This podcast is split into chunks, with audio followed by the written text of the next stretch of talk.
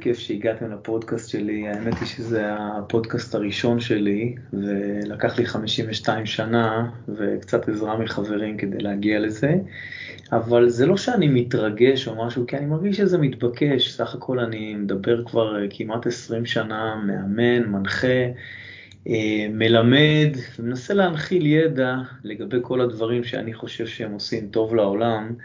אז את ההרצאה שלי, ספורט כמניע אנרגטי, אני חייב להתחיל עם אדי ודר, פרג'ם, סצנת סיאטל של סוף המאה ה-20, אה, והמחויבות, המחויבות, בעיקר המחויבות של האומן למוזיקה, לאומנות שהוא עושה, וככה גם אני משתדל לראות את העבודה שלי כסוג של אומנות, כסוג של שליחות. אז אה, נמצאים איתי זוגתי היפה נועה וחברי הטוב אה, מקבוצת הריצה ומהחיים בכלל, צביקה. אה, א', אני מודה להם שהם עוזרים לי בהקלטה הזאת, ובואו נצא לדרך, הפודקאסט הראשון שלי, בבקשה. היי אסף, היי צביקה. אהלן. אה, ברוכים הבאים לפודקאסט של אסף. מדברים עם אסף לב, אימון מנטלי וגופני. אה, אז להתחלה, אסף, בוא תתחיל לספר על הרקע שלך. יאללה בכיף, הרקע שלי היה ממש ממש לא פשוט. אה, בגיל שמונה אבא שלי נפטר, אבא שלי היה איש חינוך והוא ביקש לקבל אליו את כל התלמידים הבעייתיים, שלא נאמר העבריינים, לתוך פנימיית מוסינזון, ואז הוא אמר להם, בואו אני אעזור לכם להישאר בבית ספר. ואיך הוא הדליק אותם? וזה שהוא עשה משחק מורים נגד תלמידים, שלוש פעמים בשבוע הוא וכמה חברים, מורים שלו באו, והם פשוט עשו משחק מורים נגד תלמידים. כלומר, הם חיברו את הספורט לתוך מערכת החינוך, וזה יצר מצב שהתלמידים רצו לבוא לבית ספר. לתוך זה אני נשאבתי, לתוך זה אני נולדתי, ואז אבא שלי מת בגיל 34 ואני בן שמונה, הוא מת מסרטן, ומאז אני צריך להתחיל את החיים שלי, יתום מאב, עם אה, שני אחים אה, איתי ואיה, ומכאן אנחנו מתחילים את המסע שלי שהיה רצוף קשיים, משברים, מה לא, בכיתה י' המורה באה ואמרה לי, תשמע, אם אתה תמשיך ככה להתנהג, אנחנו נשלח אותך לקיבוץ. אז קיבוץ היה עונש, לא יודע איך, אבל uh, גם גרושתי וגם זוגתי היום, שניהם, uh, שתיהן קיבוצניקיות, אבל uh, זה מה שהיה. הצלחתי בעור שיניים, מה שנקרא, לסיים את כיתה י"ב, התגייסתי, הייתי בנ"מ בוולקן, יצאתי הביתה רק מטכ"ליות, הייתי חייל שהיה לו מאוד קשה לקבל מרות. אבל לאט לאט התחלתי לגלות את עצמי, לאט לאט התחלתי לגלות את הדברים שמניעים אותי להיות טוב במה שאני עושה. אם זה חברים, אם זה משפחה, וכמובן אם זה הפעילות הגופנית הכללית, שאני מגדיר אותו במילה אחת, וזה doing, לעשות דברים, לא לשבת בבית, יוטיוב וביבי ככה ותוכניות אירוח של ערב שמהבוקר רצות. אז לי אגב אין לי טלוויזיה בבית, ואת הידע שלי אני משתדל לרכוש דרך אה, חברים, דרך שיחות, דרך המאומנים שלי, וכמובן דרך האינטרנט, אבל לא דרך טלוויזיה, פרסומות וכל המדיומים האלו. אני מצליח לסיים צבא בצורה סבירה, נרשם לתואר ראשון, ווואלה, נכשל בכל המבחנים של התואר הראשון. בסדר עד פה נוער שאני מתפזר קצת עם הסיפור? בסדר גמור. בסדר, צביקה בסדר? תודה. נרשם לתואר ראשון, אה, סטטיסטיקה, כלכלה מיקרו, בום, נכשל בכל המבחנים. אה, ממש נכנס למשבר אישי די רציני עם חיי, ואז מתחיל לעשות אה, מבחנים, מגיע למקום שנקרא ניצן, ועושים לי מבחנים, ואומרים, וואלה, הפרעות קשב וריכוז מובהקות, אנחנו לא יודעים איך הוא זה, ימשיך פה, שם. אני מצליח לאסוף את עצמי, עושה תואר ראשון, אחרי שאני נכשל בכל המבחנים ועושה אותו פעמיים, ואז זה דבר המתבקש להירשם לתואר שני, כי תואר ראשון אתה רק מעתיק ידע, תואר שני אתה מפתח תזה, אתה מפתח תזה על אה, מי זה אתה ולאן אתה רוצה להגיע שתהיה גדול. אה, עבודת המאסטר שלי, אגב, בתואר השני עסקה ב...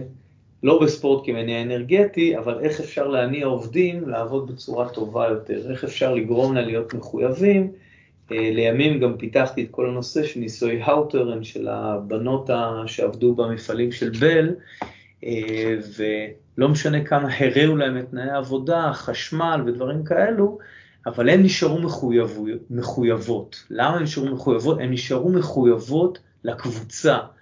ושם זה היה בתואר השני שלי שגיליתי את הקסם ואת העוצמה של קבוצה, של קבוצת חברים, ואז גם הונחו הזרעים הראשונים של פתיחת קבוצת הריצה של רצי עם אסף.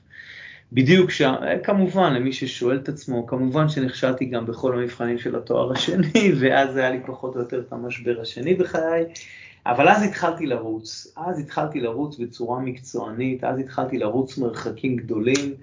אה, נסעתי לאמריקה במשבר הזה עם הכישלון אה, של תואר שני. אה, נסעתי לאמריקה ושם גיליתי את הריצות בטבע והתחלתי פשוט לרוץ ולכתוב, לרוץ ולכתוב, לרוץ ולכתוב. כתבתי, יש לי חומר די מספיק, זאת אומרת חומר מספק לספר מה שנקרא, אבל זה עוד נגיע לזה.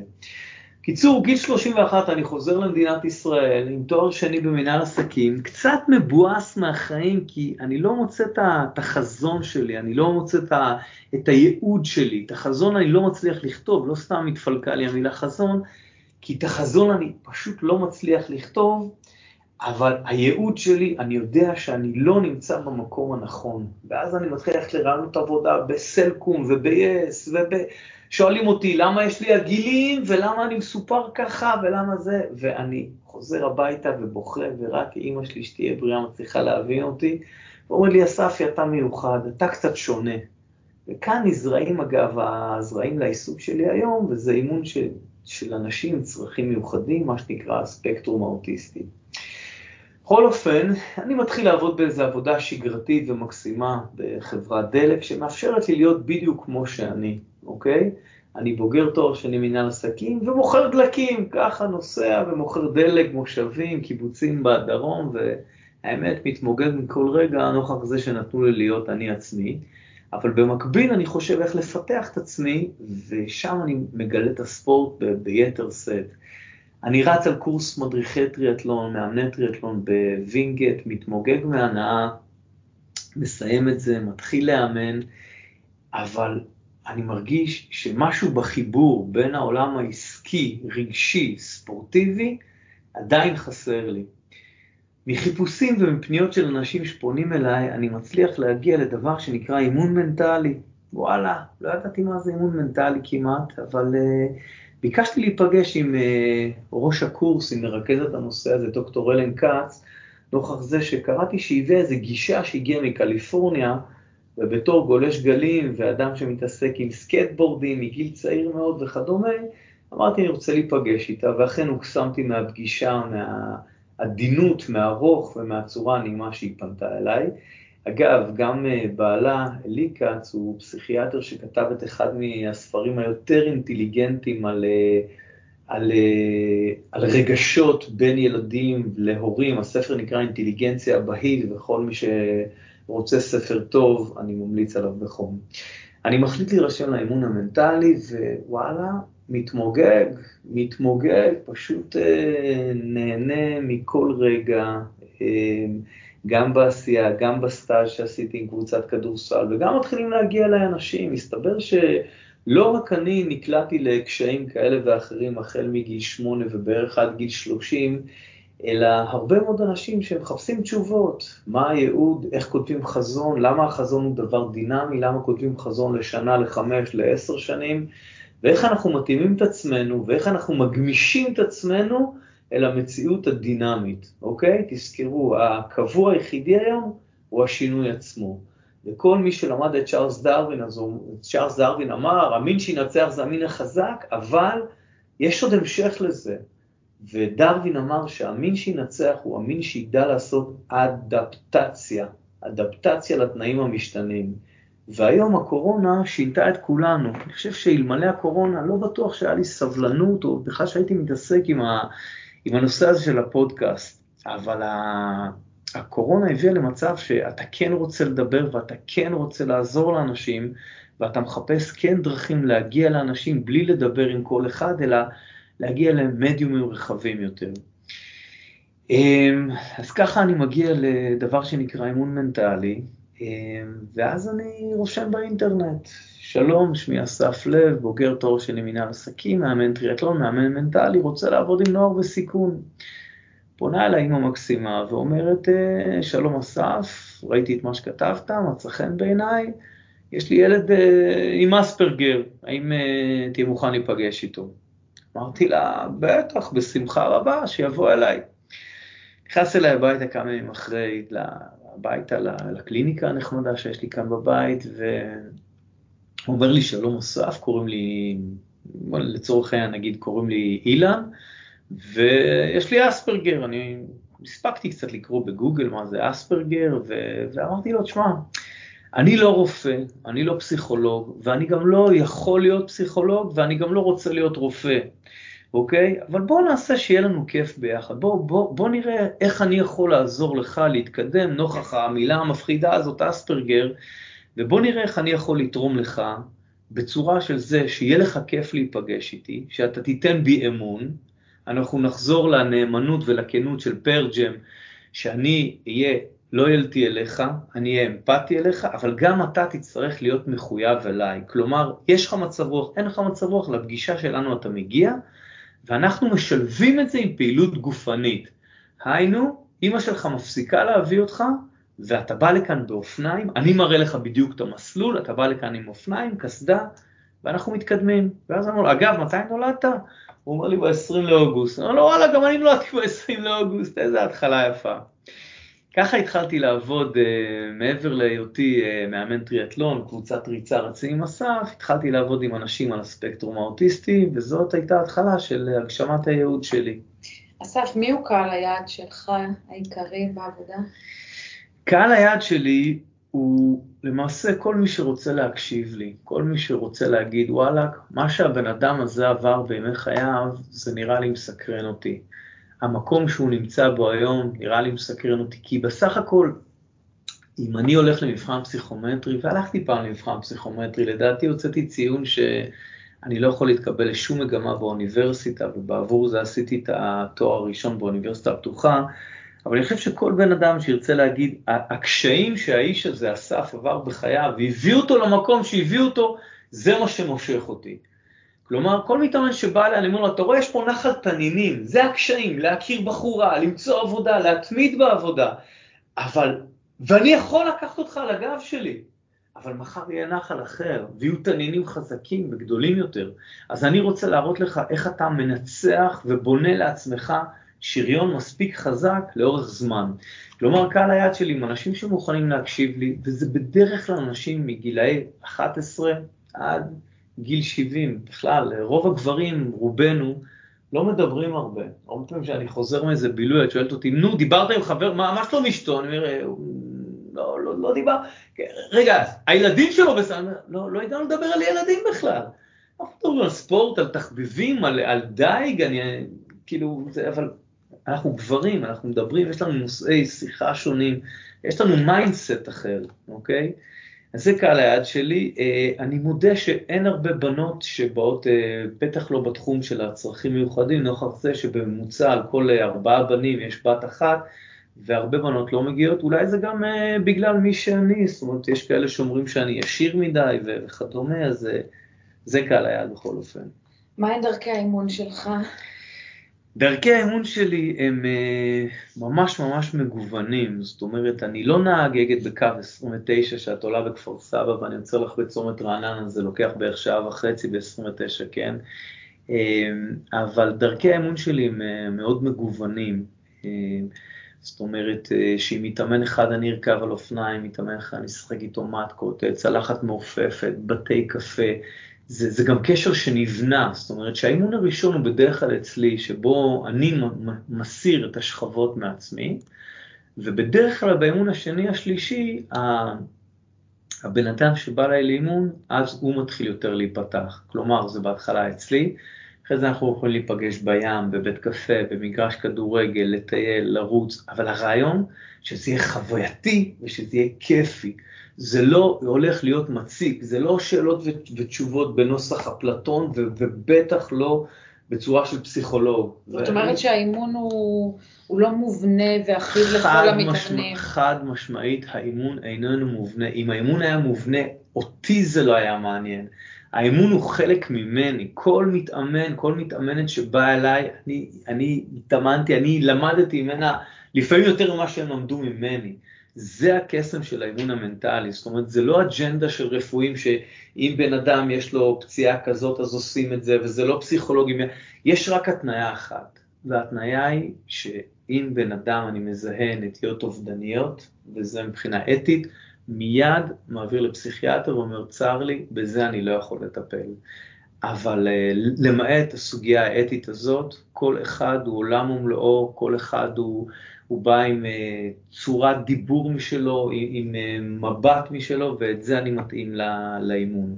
אגב, בזמנו כתבתי במגזין המקסים חיים אחרים, אז שאלו אותי מה שיטת אימון הכי טובה, אז אני אומר שלקחת בקבוק, שטח ביער, להעמיד אותו ולפגוע בו עם אבן.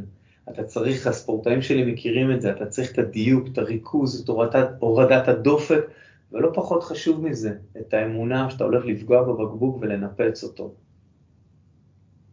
אה, האם אתה מאמן אימונים בודדים או עובד לפי, על פי סדרת אימונים? חשוב. היום אני כמעט, אה, כמעט תמיד, אנחנו עובדים על סדנה, אנחנו מדברים על 12 ועד 15 אימונים של פרק זמן של כשלושה חודשים, על אף שהרבה מאוד מתאמנים שאצלי הם כבר מבלים אצלי כבר כמה שנים, ויש גם כאלה שבאים והולכים ועוברים תקופה, אבל בגדול המסלול, אני עובד עם חבר'ה בגיל מאוד מאוד צעיר, 11-12, מלווה אותם תקופת הבית ספר, ומי כמוני יודע כמה קשה בבית ספר, אם זה חברים, אם זה הורים, אם זה שיעורים פרטיים, אם זה מורים שזורקים אותך החוצה. אה, דרך הצבא, הרבה מאוד מהאנשים שאני עובד איתם מתגייסים לצבא, אם זה כמתנדבים, ואני לא מתייחס פה לאלה ש... של אה, סיירת אה, מטכ"ל, שאני מאמן אותם זה. אבל uh, אני בעיקר מאמן אנשים uh, לאורך זמן, כאילו, לא סתם הפרויקט שלי נקרא גם אח גדול, כי בסך הכל, כאמור, אני בן 52, ואני uh, משתדל להיות, להיות שם בשבילם. גם אחרי שהם משתחררים מהצבא, לעזור להם לשכור דירה, ואם זה לשכור דירה עם שותפים, זה איך להשתלב. כישורי חיים, אני חושב שכישורי חיים במסגרת הפרויקט שלי של אח גדול, זה אחד הדברים החשובים שהצלחתי לעשות. אתה מאמן באופן קבוצתי או פרטני? את הקבוצה שלי, את רצים אסף, אני מאמן כבר 13 שנה כקבוצה, על אף שאת כל הספורטאים אני מכיר באופן אישי, יודע בדיוק מה המשקל שלהם, יודע מה קורה אצלם בבית, יודע בדיוק באיזה תקופה של החיים הם נמצאים. את האנשים עם הצרכים המיוחדים, הם הרבה פעמים אוהבים להיות אחד על אחד, בוא תן לי את כל תשומת הלב, עזוב אותי, לא רוצה להכיר אחרים. על אף שאני מאוד מאוד אה, דוחק בהם להיות כן חלק מאיזה ארגון מסוים, לדוגמה אפי, אספרגר ישראל, שיש להם אירוע בכל יום חמישי, אז אני פשוט דוחק בהם להגיע לזה. בכלל, גם בהרצאה שלי, אני חושב שמשפחה וחברים זה שני הדברים הכי חשובים שיש, וגם היום, עוד פעם, אני חוזר לקורונה, קצת כל הנושא המשפחתי, נוכח עם זה שההורים מבוגרים ורמות סיכון, אני חושב שהיום החברים, יש לזה משקל ומשמעות גבוהים הרבה יותר ממה שהיו פעם. את מי אני מוכן להכניס אותם לדלת אמותיי, לקרבה שלי, כן יתחסן, לא יתחסן, אני מוכן להיות בקרבתו, אני רוצה להיות בקרבתו, אני רוצה שאם תהיה לי צרה, שהוא יבוא לעזור לי, למי אני אעזור, והדברים האלו. נשמע אסף שאתה מאוד נהנה מהעשייה האמונית שלך. אני, אני מתמוגג מהעשייה האמונית שלי, אני יכול להגיד לך שנכון להיום, זה שאני יכול להגיד שאני חי, מתפרנס, משלם חובותיי, אם זה מזונות ושכר דירה, רק מהעבודה שלי כמאמן, אני מאוד מאוד גאה בזה. אני הכי גאה לאמן את האנשים על הצרכים המיוחדים ולראות את ההתקדמות שלהם. לראות את השמחה שלהם, לראות אותם מחייכים, כמובן ההורים שלהם, איך שהם מודים לי, ולגמרי, אני ממש מרגיש שאני בייעוד שלי, אני גם יודע, אתה כל הזמן מקבל סימנים מכדור הארץ, כמה אתה נמצא ב, במקום הנכון שלך וכמה הזמנות אני מקבל, והיום גם הצבא מדי פעם מפנה אליי אנשים, ואני פשוט, אה, פשוט מודה, אני מודה, ובטח אחרי מה שעברתי בחיי, ולפני שנתיים התאונת אופניים שקצת אה, השביתה אותי מהדרך הספורטיבית שלי של תחרות איש ברזל וכדומה, אבל אני לגמרי לגמרי חש שאני בייעוד שלי. ולסיום, אה, בפתחה של שנה חדשה, תקופת חגים, הקורונה עוד איתנו, מה תרצה? מילים לסיכום? המילים לסיכום, המילה הראשונה שאותה אני נושא מאז ה-22 לאוקטובר 2019 בתאונת הדרכים שעברתי, תאונת דרכים, דרסה אותי משאית כשרכבתי על אופניים, אה, אבל המילה הראשונה זה תודה, זה הכרת תודה, אני מודה לכל מה שקורה לי, אני מודה לילדיי, להוריי, למתאמניי, לזוגתי, לבורא עולם, אוקיי? אני מודה, מודה לכל דבר שקורה, זה דבר ראשון. הדבר השני זה, זה כן להיות בעשייה, כן להיות בעשייה, להיות בדואינג הזה, להיות בדואינג הזה.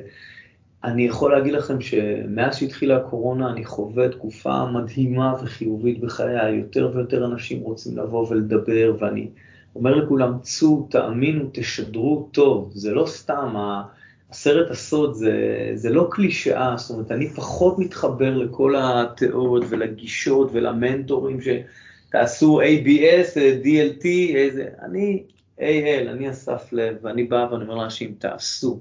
תעשו דברים, תצאו החוצה, תשמעו את הציפורים מצייצות בבוקר, תראו את הזריחה, תסתכלו על השקיעה, תסתכלו על הילדים שלכם, על הבנות זוג, תסתכלו על הגוף שלכם, אוקיי? תוקירו תודה לגוף, תוקירו תודה לנפש. כל אדם שיכול לעשות את הדברים האלה, הוא צריך להרגיש כאילו הוא זכה בעולם ומלואו. וזה לא משנה אם יש לך בעיות אה, קשב וריכוז, וכמו שאמרתי לך, אה, אני הפכתי את הבעיות קשב וריכוז ליתרון, והנה אני מצליח לדבר כבר איזה משהו כמו 20 דקות, ובטח סטיתי פה ושם, אבל, אבל אני לא מרגיש שסטיתי יותר מדי, ואני מרגיש כן ממוקד. ואני אומר עוד פעם, להכיר תודה וכל הזמן להיות בעשייה, כל הזמן להיות בעשייה.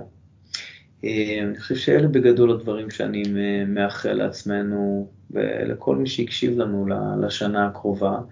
אני אשתדל גם בקרוב אה, לדבר עם אנשים, זאת אומרת, לדבר בנושא של פודקאסטים על אה, כל נושא של מרתונים ואימונים ו, ותורת האימון. אבל עד אז אני באמת רוצה לאחל בריאות ושמחה, שמחה, שמחה לכל מי שנמצא ב...